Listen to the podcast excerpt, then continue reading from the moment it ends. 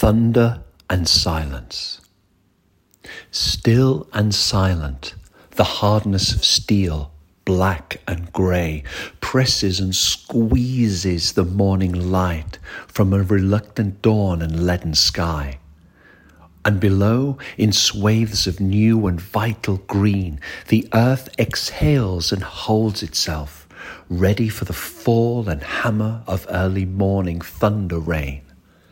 And though the birds sing loudly in umbrella songs of colour and invisible kites of hope, in the celebration of thousands of applauding trees, the hush and whisper of opening leaves heeds the farewell of night.